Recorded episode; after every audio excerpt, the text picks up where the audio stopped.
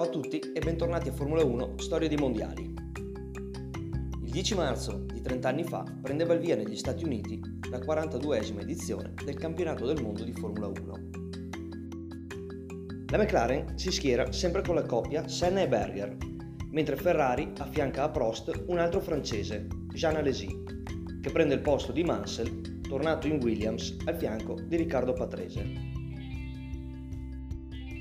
Fu proprio Nigel Mansell a contendersi il titolo con Ayrton Senna durante la stagione, mentre Ferrari, dopo i buoni risultati dell'anno precedente, non riuscì a replicarsi. Anzi, chiuse al terzo posto, senza vittorie, con un distacco dalla vetta abissale, 55,5 a 139. Prost non finì nemmeno la stagione, licenziato dal team quando ormai mancava un gran premio al termine dopo che il francese aveva paragonato la sua vettura ad un camion. In realtà sappiamo che le cose non sono andate esattamente così e le parole di Prost furono distorte e strumentalizzate dai media. Ciò non toglie che il rapporto tra i due era già ai fari corti da un po' di tempo.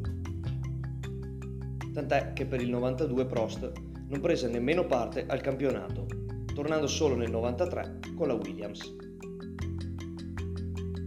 Tornando al 91, esordirono due piloti che si sarebbero dati battaglia qualche anno più tardi. Il finlandese Mika Hakkinen debutta con la poco competitiva Lotus, mentre al Gran Premio di Spa in Belgio scende in pista con una Jordan il tedesco Michael Schumacher, sostituendo il francese Bertrand Gachot, arrestato a Londra a causa di una lite con un tassista.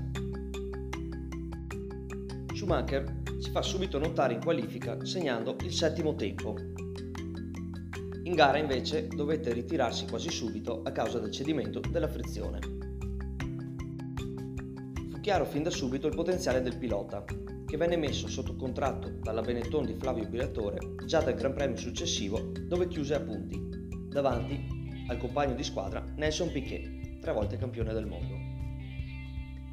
Quest'ultimo in Canada, al quinto appuntamento, vinse la sua ultima gara in Formula 1 in quella che fu la sua ultima stagione. Vittoria di fatto regalata da Mansell, ritiratosi a circa 2 km dal traguardo per un guasto al cambio. Sarà comunque sesto al termine. Le gare precedenti al Canada, ovvero Stati Uniti, Brasile, Imola e Monte Carlo, vennero vinte tutte da Senna, che prese il volo in classifica con 34 punti di margine proprio su Mansell. Ma poi, un po' per una serie di risultati negativi del brasiliano e le tre vittorie di fila dell'inglese, il gap si riduce a solo 10 lunghezze, tenendo così vivo il campionato. Tra l'altro da quest'anno il punteggio del primo classificato passa da 9 a 10 punti e tutti i risultati sono validi per il titolo. Senna torna a vincere in Ungheria e Belgio, Mansell a Monza e in Spagna, dopo che in Portogallo dovette ritirarsi per la perdita di una ruota in corsia box. Mansell ha uno svantaggio in classifica di 24 punti con tre gare da disputare. A Suzuka, penultima gara del mondiale, a Senna basta un secondo posto, mentre l'inglese deve per forza vincere per mantenere vive le speranze ma non andò come sperato per l'inglese, che a causa di un errore al decimo giro uscì di pista e dovette ritirarsi. Senna giunse comunque secondo, lasciando la vittoria al compagno di squadra Gerhard Berger. Dunque, con una gara d'anticipo, Ayrton Senna è per la terza e ultima volta campione del mondo, pareggiando i titoli dell'odiato, sportivamente parlando, ex compagno McLaren Prost. Chiude il campionato con 7 vittorie e 96 punti contro le 5 vittorie e i 72 punti di Mansell.